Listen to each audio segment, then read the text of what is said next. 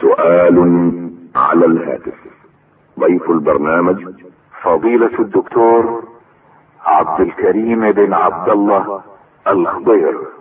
بسم الله الرحمن الرحيم. الحمد لله والصلاة والسلام على خير خلق الله محمد بن عبد الله وعلى آله وصحبه ومن والاه.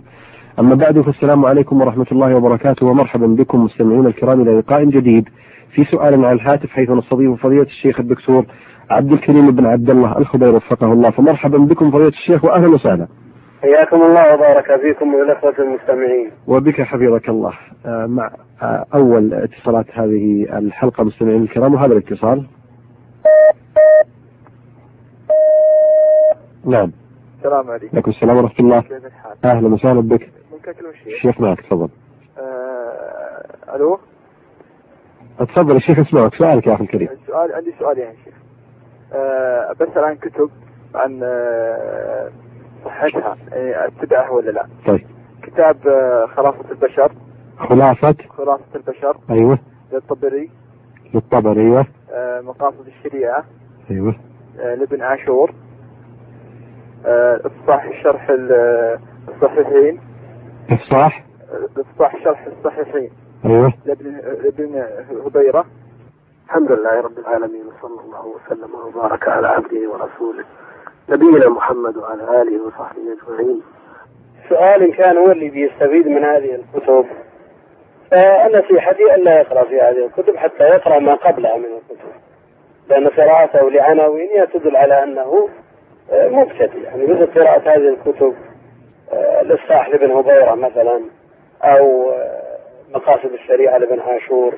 أو حتى التواريخ الكبار يعني أبدأ بالكتب الصغيرة التي التي تناسب مستواه وتحصيله الله يجزيك يا شيخ وإلا فهي كتب طيبة نافعة لطلاب العلم لكن المبتدئ له مؤلفات تناسب مستواه وفهمه والمبتدئ كذلك والم- والمتوسط كذلك والمنتهي كذلك فعلى آه، أخانا على على أخينا الذي آه، السائل الذي يسأل عن هذه الكتب من خلال سماعي لعناوينها يبدو أنه تحصيله متوسط.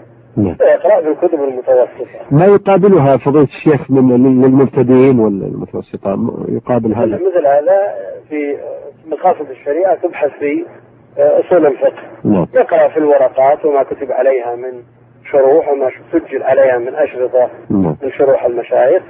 وفي الفقه يقرأ في عمدة الفقه مثلا بدلا من الإصلاح نعم. الذي فيه المذاهب والاختلافات يقرأ في عمدة الفقه وأيضا عليها شروح مسجلة للمشايخ شروح مطبوعة يقرأ عليها ويراجع ويحضر الدروس والتواريخ يبدأ بالتواريخ المختصرة.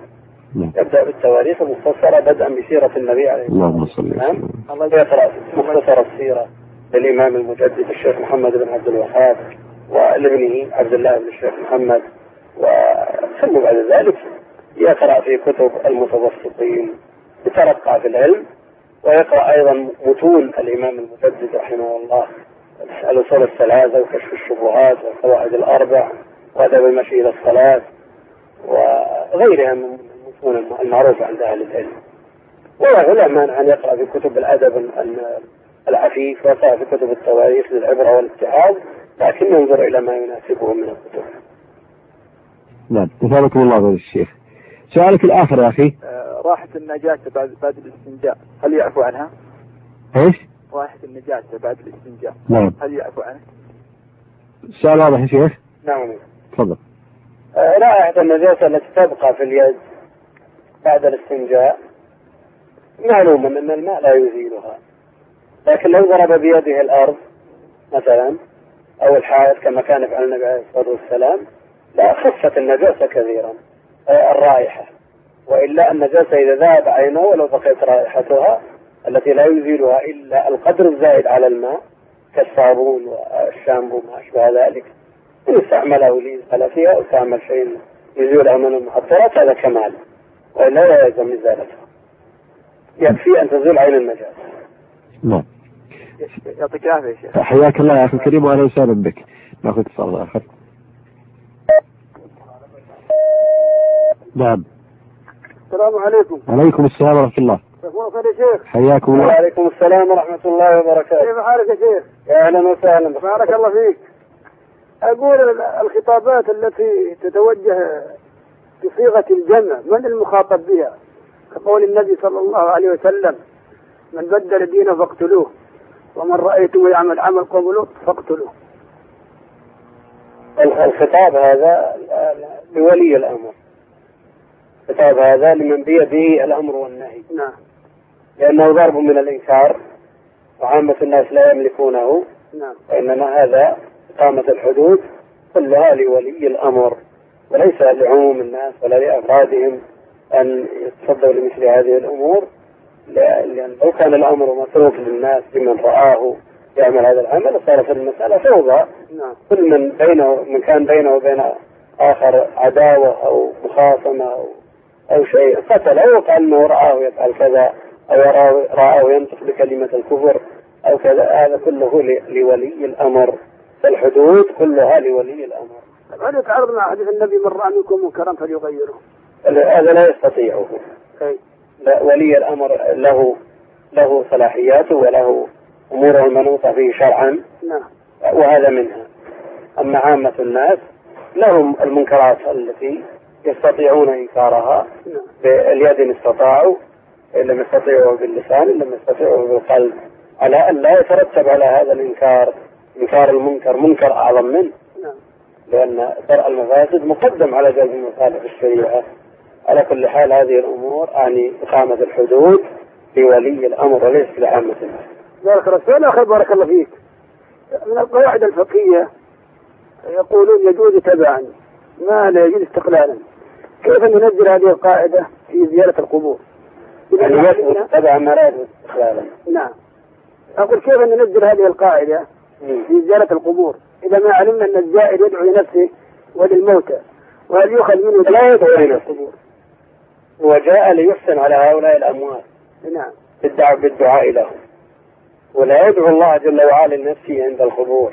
نعم. إنما يدعو الله جل وعلا لهؤلاء الأموات. نعم. نعم. يحسن إليهم بزيارتهم بالدعاء لهم. هو يستفيد أيضا تذكره الآخرة و آه، يرجع إلى الله جل وعلا ويتوب إن كان عنده شيء من المعاصي بسبب ما رآه من هذه المناظر التي لا شك أن لها أثر في قلب الحي. نعم. طيب ما دعاء الله جل وعلا؟ دعاء الإنسان لنفسه. نعم. عند قبر رجل صالح أو صلاته عنده كل هذا لا يجوز. نعم. لكن حديث حديث دعاء الزيارة. نسأل الله لنا ولكم العافية. هذا لا إشكال فيه. هذا الوارد اختصر فيه على ما ورد. أما أكثر من ذلك فلا. لكن بعض الناس يتخذها حجة ويقول الدعاء عند القبور لا لا بأس به. الدعاء للأموات عملا بهذا الحديث. الأصل الدعاء للأموات أما أن يدعو الله جل وعلا لنفسه عند القبور آه، ما قصده من هذا الدعاء؟ هل لهؤلاء المقبورين أثر في هذه الدعوة؟ أو لا أثر لهم؟ دعاء الله جل وعلا في نفسه عند هؤلاء عند هذه القبور مثل دعائه في الشارع أو في المسجد أو في بيته؟ نعم. مثل هذا لا. يمنع من باب سد الذريعة من باب سد الذريعة. تفضيل الشيخ لكن لو مثلا دعا بدعاء مناسب. لا أثر لا للمقبورين فيه. قال اللهم ارحمنا إذا صرنا إلى ما صاروا إليه مثلا. نعم. ورأى أن أنه تذكر مثل هذه الدعوة عنده يتجاوز في مثل هذا. أما أن يقصد الدعاء لنفسه دعاء الله جل وعلا لنفسه هذه القبور آه، مستحضرا أن هذه القبور أو هؤلاء المقبورين لها أثر في إجابة الدعاء فلا. دليل على من يقولون أنه لا بأس بالدعاء عملا بهذا الحديث. هل نقول هذه الحجة واهية؟ هذه ليست هذه ليست بحجة. نعم. سؤال آخر. من المعلوم أن الأعمال لا تحل بالنية. في حديث انما الأعمال بالنية. وهذه النية لابد من استمرارها حتى انتهاء العمل. سؤالي هناك تقسيمات عند الفقهاء يقولهم نية العمل نية المعمول. هل هناك فرق بينهما؟ أصل النية يشترط أهل العلم استصحاب استصحاب حكمها لا استصحاب ذكرها. طيب. بمعنى أنه لا ينوي قطع النية لا ينوي قطع نية هذا العمل. نعم.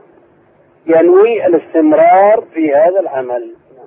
ال- ال- الشرعي اللي يحصل له أجر. وأما أن يستحضر النية من أول العمل إلى آخره يستحضر الذكر ذكر النية فلا يشترطونه. نعم. لكن استصحاب الذكر ذكر النية لا شك أنه يكون آه، رابط بين العبد وبين ربه لكن لو عزبت عن هذه النية من غير نية من غير أن ينوي قطعها فالعمل صحيح. يعني نفس فرق بين نية العمل ونية المعمول. نية العمل نية العمل أن تنوي هذا العمل. نعم مثل الوضوء. تقربا به إلى الله جل وعلا. نعم. إنما الأعمال بالنيات الوضوء عمل. إذا يدخل في حديث إنما الأعمال بالنيات في قول جماهير أهل العلم. نعم. من أهل العلم من يرى أنه من باب الوسائل والوسائل لا تحتاج إلى نيات لكن هذا الكلام ليس بصحيح نعم. بل هو داخل في عموم الحديث. مثلا هذا الوضوء يا شيخ. نعم. يدخل في عدة نيات. مثلا أنا أتوضأ لسنة الفجر مثلا أو لأداء سنة الوضوء. إيه. هل هذه النية تكفيني لأن أقرأ قرآن وأصلي بهذا الوضوء صلوات على كل حال أنت إذا نويت رفع الحدث نعم. أو نويت وضوء مسنون لقراءة القرآن يدخل فيه الواجب. يدخل في وجه ارتفع حدثك الذي يمنعك من التلاوة وهو الحدث الذي يمنعك من الصلاة. نعم. ارتفع هذا الحدث تصلي به ما شئت من نوافل وفرائض وتقرأ به القرآن وتطوف. تفعل به جميع ما يفعل بالوضوء. الصحيح يعني يدخل الواجب في السنة. على كل حال الآن ما دام نويت قراءة القرآن نعم. فهي سنة والوضوء حينئذ مسنون. ما معنى نيتك لقراءة القرآن؟ رفع الحدث. نيتك رفع الحدث المانع من قراءة القرآن. نعم.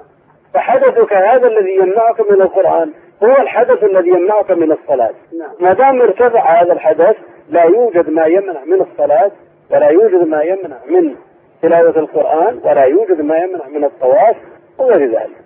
يعني العمل لا بأس به بهذا الوضوء. بلا شك نعم. سؤال آخر بارك الله فيه هو الأخير طبعا. إذا قال العبد أستغفر الله وأتوب إليه. اللهم اغفر لي. ما معنى هذه العبارة؟ وماذا تترجم هذه العبارة؟ أستغفر الله يعني أطلب من الله جل وعلا المغفرة. السين السين والثالث طلب. نعم. أطلب من الله جل وعلا المغفرة. نعم. التي العفو عن الذنوب وسترها. في الدنيا والآخرة. نعم. وما يبدو من هذا الحكم إذا قالها العبد؟ وأتوب إليه مما اقترفته من ذنوب ومعاصي. وعلى كل حال إذا وجد استغفار أكثر من مرة لا يعني أن هذا التكرار لا يحتاج إليه. وإذا تاب ثم استغفر أو استغفر ثم تاب هذا كلها مما يعين على محو الذنوب إن شاء الله تعالى. إذا قال ذلك بشروطه المعروفة عند أهل العلم واستحضر ذلك بقلبه نعم. آه، لا شك أن الله جل وعلا يجيبه. بارك الله فيك يا شيخ. حياك الله. السلام عليكم. السلام ورحمة الله وبركاته. نأخذ اتصال آخر.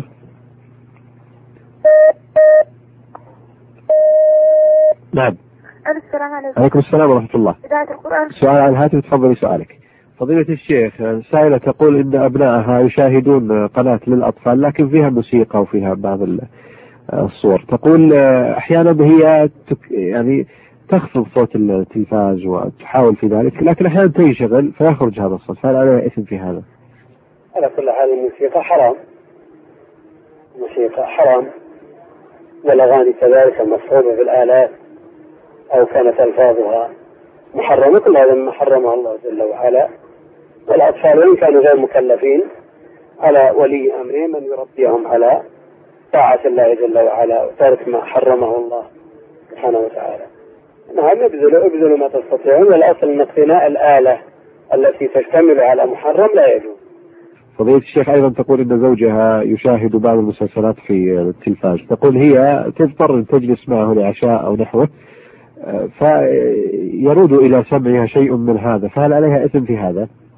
على كل حال التمثيل التمثيل حكاية لغير الواقع.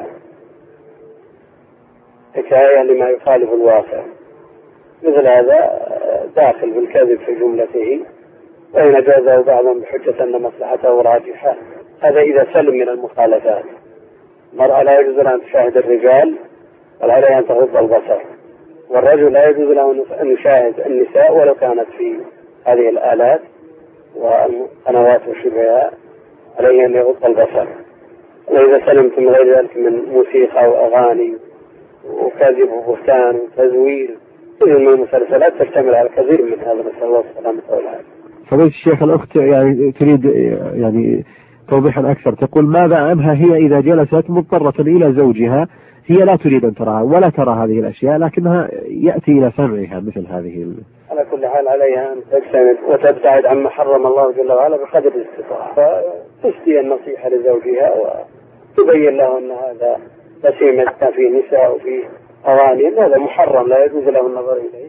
فضيلة الشيخ آه، تقول إنها انتقلت الأخت تقول إنها انتقلت إلى بيت جديد وسألت عن القبلة فدلها زوجها وزوجها لا يعرف. تماما. تقول إنه متهاون في الصلاة.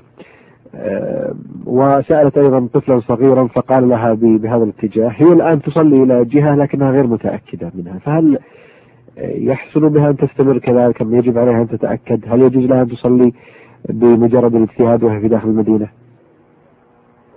داخل البلدان التي يمكن معرفة القبلة بيقين لا يجوز فيها الاجتهاد ولا يجوز بحيث لو صلت إلى جهة اجتهدت فيها وبان خلاف وبان الواقع خلاف اجتهادها عليها أن تعيد الصلاة.